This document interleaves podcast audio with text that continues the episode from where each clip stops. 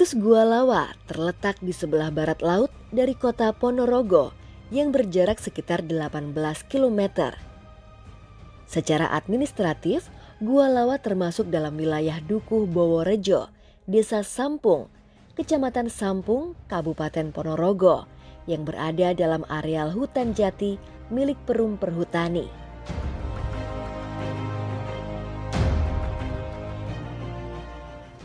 Gua Lawa berada di lereng selatan dari perbukitan Kars Sampung. Dalam peta fisiografi Jawa dan Madura, perbukitan Kars Sampung termasuk dalam zona Solo.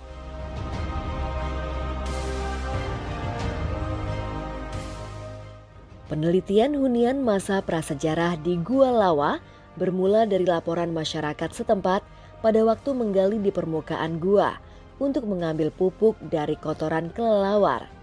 Secara tidak sengaja telah menemukan berupa kumpulan tulang dengan jumlah yang sangat banyak.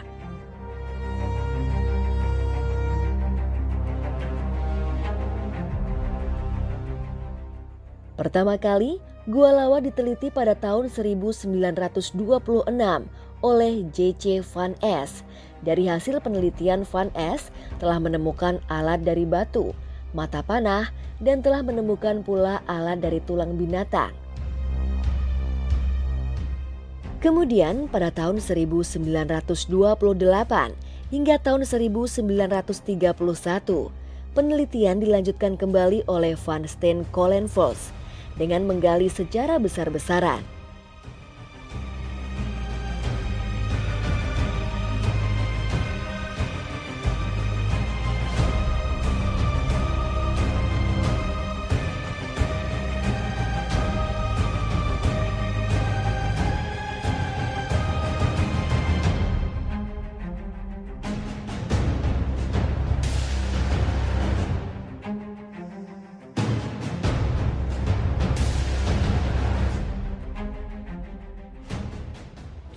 satu kali satu, di sana satu kali satu, di sini satu kali satu, untuk meyakinkan kedalaman eskavasinya itu sampai berapa. Apakah sudah sampai steril atau masih ada lapisan yang belum.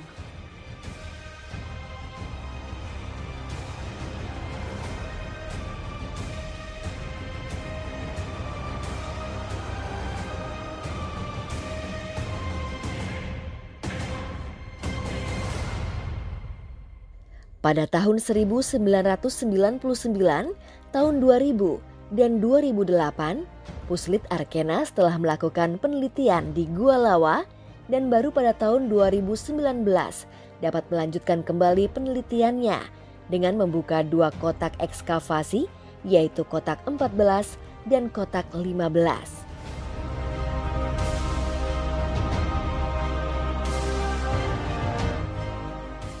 Pada penelitian tahun 2019 ini bertujuan untuk menyelusuri kembali keletakan temuan dari penelitian terdahulu dan mencoba mereka ulang kembali tentang posisi dan keletakan dalam stratigrafi dan menambah data baru agar dapat menentukan kronologi dan pertanggalan yang lebih akurat. Mengingat minimnya informasi hasil penelitian dari para peneliti terdahulu. Awal mula dari penelitian di uh, Gua Lawa Sampung Ponorogo ini nah itu berawal dari penelitian yang dilakukan oleh seorang geolog berkebahasaan Belanda yang bernama Van S. Nah, beliau ini melakukan penggalian secara besar-besaran di sini di situs Gua Lawa itu pada tahun 1926 Nah, beliau menggali di salah satu sudut ruangan di Gua ini di bagian timur itu di sebelah utara dinding gua sana mereka menggali sampai pada kedalaman lebih dari 13 meter bahkan hampir 14 meter. Nah itu banyak temuan alat-alat tulang yang dikenal sampung bun industri tadi dan mereka bawa hasilnya ke Belanda seorang berkebangsaan Belanda juga bernama Hans Stein Kalenfeld. Nah, beliau ini adalah seorang arkeolog Nah, dia melakukan melanjutkan penggalian di situs Gua Lawa ini tahun 1928 sampai 1931. Nah, beliau sama halnya dengan Van S.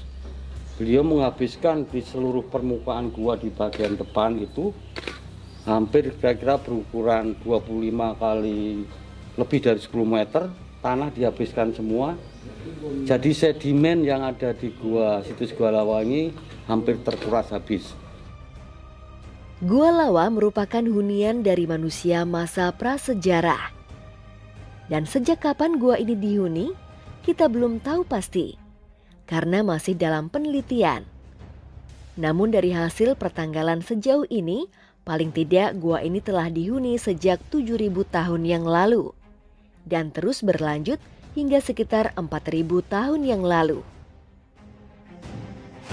Kompleks hunian gua di wilayah Karsampung tidak berdiri sendiri, tetapi merupakan bagian dari kawasan hunian Kars di Nusantara. Ya. Untuk Jawa sendiri terdapat beberapa kawasan-kawasan Kars yang juga memperlihatkan jejak-jejak hunian dengan corak budaya yang sama. Sebut saja misalnya kawasan Kars Gunung Sewu yang meliputi sebagian wilayah Jawa Timur, Jawa Tengah, dan juga DIY. Di sana ditemukan puluhan gua dan ceruk yang juga memperlihatkan jejak-jejak hunian zaman prasejarah. Bahkan penelitian yang sudah berlangsung di sana memperlihatkan salah satu gua di sana sudah dihuni manusia prasejarah sejak 45.000 tahun yang lalu. Dan sangat mungkin ya, hunian gua-gua lainnya juga bertanggal yang sama katakanlah sejak 45 terus berlanjut sampai ke 12.000 memasuki Holocene sampai nanti sekitar 2000 tahun yang lalu.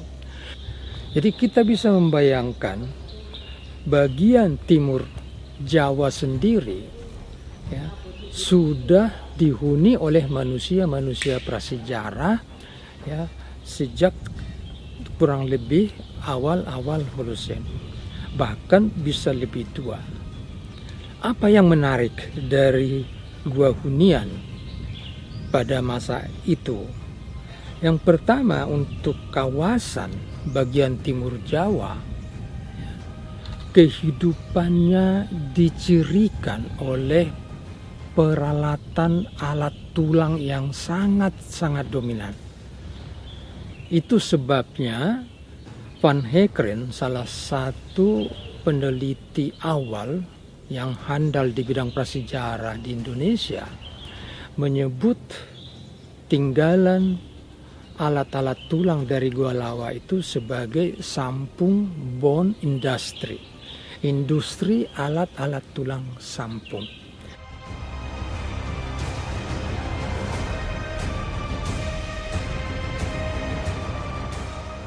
Dari hasil penelitian selama ini, telah menemukan berbagai fragmen tulang binatang dengan jumlah yang sangat banyak. Umumnya merupakan tulang dari binatang besar seperti jenis sapi, kerbau, dan rusa. Secara keseluruhan, hasil penelitian di Gua Lawa telah ditemukan sebanyak sembilan individu rangka manusia, dan di antaranya adalah dengan cara penguburan terlipat. Lalu, Siapakah penghuni Gua Lawa? Salah satu aspek dari Gua Lawa di Sampung ini adalah tentu saja penghuninya. Jadi ini merupakan sebuah ceruk Abrisurus ya yang dia itu dihuni oleh manusia dan bukti-buktinya sudah kita temukan sejak awal abad ke-20 Selama ini pada penelitian Van S maupun Van Steenkalen-Vels pada 1926 sampai dengan 1931 sudah terkumpul adanya tujuh individu manusia. Kemudian dari penelitian Pusat Penelitian Arkeologi Nasional ini terdapat dua individu manusia yang sudah diangkat. Ya. Beberapa berita dari penelitian mereka itu teridentifikasi salah satunya adalah pengukuran terlipat ya. Nah kalau melihat salah satu ciri budaya mengubur terlipat ini merupakan salah satu unsur dari Australomelanisit ya. Dan seandainya kita hubungkan dengan penghunian gua, memang sejauh yang ditemukan terutama di situs-situs gua yang ada di uh, Gunung Sewu maupun yang ada di daerah Jawa Barat dan akhir-akhir ini juga ditemukan di daerah Kars Rembang itu menunjukkan bahwa ciri-ciri dari ras Australomelanisid sebagai penghuni gua yang sejati di sini itu antara lain dari segi budayanya adalah penguburan terlipat. Oleh karena itu, Sampung ini mempunyai potensi sebagai salah satu situs hunian dari manusia ras Australomelanisid ya. Jadi dia adalah Homo sapiens yang hidup di Indonesia pada sekitar 15.000 sampai 5.000 tahun yang lalu sebelum digantikan oleh kedatangan Austronesia atau ras Mongoloid, ras kita sekarang ini. Hanya saja temuan-temuan tulang yang kita dapatkan di Sampung ini sebagian besar adalah binatang besar ini sehingga bisa dikatakan uh, ras Australomelanisid yang menghuni Sampung ini pada sekitar 10.000 tahun yang lalu itu mereka bukan memburu binatang-binatang kecil, bukan gitu. Nah, sebetulnya binatang-binatang kecil itu adalah ciri khas dari binatang buruan yang ditemukan pada berbagai situs gua, terutama di Gunung Sewu, ya, antara Pacitan sampai ke Wonosari. Ada di Gua Braholo, di Song Keplek, di Song Kupo, Song Terus. Mereka memburu binatang kecil terutama adalah makaka, ya, kera ekor panjang di sini. Ya, kera ekor panjang adalah ciri khas dari temuan-temuan tulang yang ada di gua-gua. Akan tetapi di Sampung lain sama sekali. Kita hampir-hampir tidak menemukan kerak ekor panjang di sini. Dan sebagian besar 90% dari temuan tulang-tulang itu adalah binatang-binatang besar.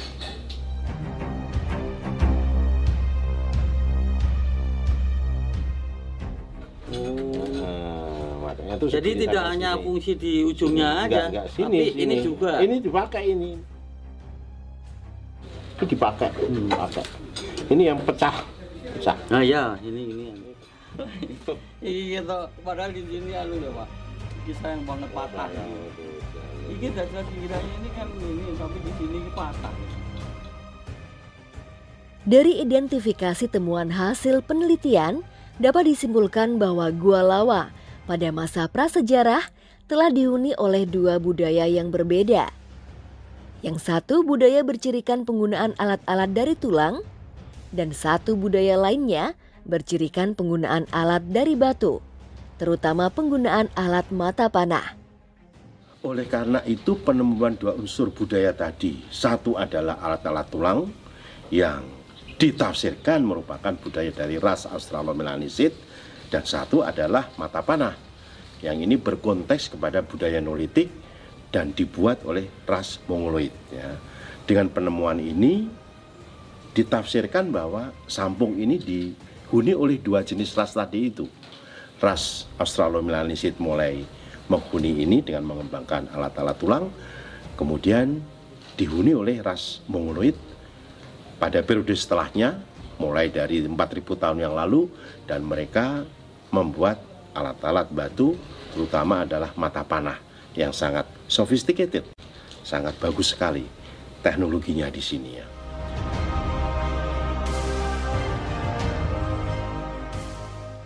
Situs Gua Lawa berada di perbukitan yang termasuk dalam formasi Kart Sampung. Yang menarik dari stratigrafi di Gua Lawa, terdapat lapisan tufa dari abu vulkanik yang tebalnya sekitar 60 cm. Adanya susunan stratigrafi yang berlaminasi, kemungkinan besar proses pengendapannya melalui media air dari luapan sungai yang berada di depan gua. Pak Agus kita banyak menemukan situs-situs prasejarah itu di gua-gua kapur seperti misalnya di rangkaian Pegunungan Selatan dan sekarang kita ada di Gua Lawas Sampung. Apakah ada perbedaan rangkaian pegunungan kapur di selatan dengan rangkaian pegunungan kapur yang ada di sekitar Sampung ini? Ya, ini kan hal menarik nih. Jadi itu kan seolah uh, adanya dibagi atas uh, kedudukan zona fisiografi ya. Kalau sekitar Paci, Pacitan dan Wonosari, eh, dia berada di uh, rangkaian zona pegunungan selatan. Sedangkan gua lawannya sendiri kalau kita melihat posisi fisiografisnya, dia masuk dalam rangkaian si zona Solo. Tempat Gua Lawa berada, dia berada pada suatu tubuh batu gamping yang menurut ahli geologi si batu gamping ini masuk dalam formasi sampung. Sampo formasi sampung itu ada beberapa pembentuknya selain batu gamping ada napal tupaan ada lempung eh, gampingan nah dari kajian fosil foram minifera kecil si formasi sampung ini berumur sekitar akhir dari Miocene awal sekitar 22 hampir eh, sampai 15 juta tahun yang lalu gitu Pak. Formasi sampung ini dia diendapkan pada lingkungan laut dalam. Kalau kita melihat dari kandungan fosil bentonisnya di batu napal tupaan itu Pak. Kalau endapan-endapan yang ada di sini kan terlalu cukup tebal juga ya. hmm. ya. Apakah ini endapan dari lapukan batuan yang ada di sini atau datang dari luar yang dibawa angin? Ada beberapa sekuen pengendapan saya melihat bahwa itu ada sekuen pengendapan yang dengan media air kita melihat adanya satu paralel-paralel laminasi. Nah selain itu di bawah yang ada struktur laminasinya itu eh, paralel laminasi kita bisa melihat adanya satu lapisan tufa. Nah, tufanya tersebut dia disisipkan dalam batu pasir tupaan. Nah kalau kita bicara pasir tupaan kemungkinan dia uh, karena hasil letusan yang ini uh, yang besar mungkin karena kita bisa melihat bahwa ketebalan tupanya lumayan tebal. Selain ada pengaruh airnya juga kita melihat dari pasir halus tupaan. Dan juga uh, diendapkan oleh media angin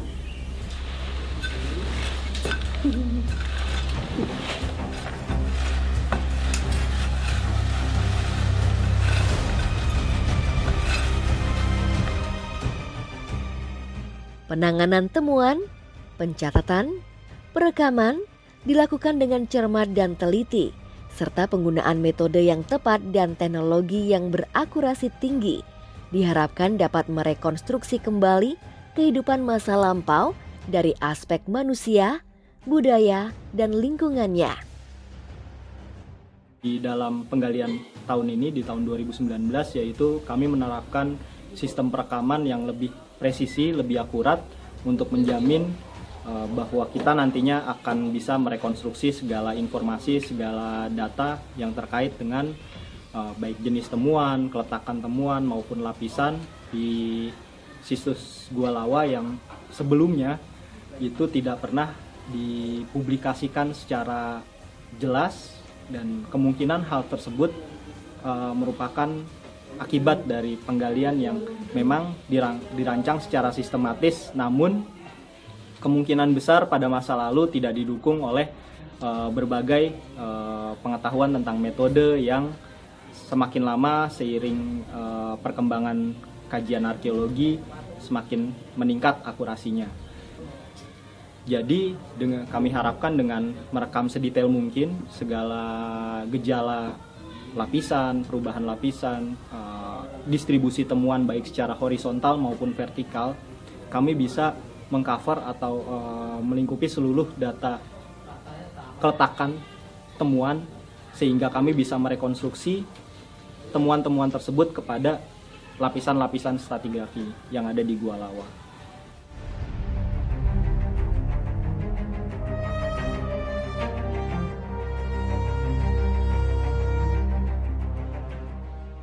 Ya, jadi apa arti penemuan-penemuan jejak hunian di gua tidak hanya di kompleks Kars Sampung, tetapi juga di kompleks Kars-Kars lainnya di Indonesia.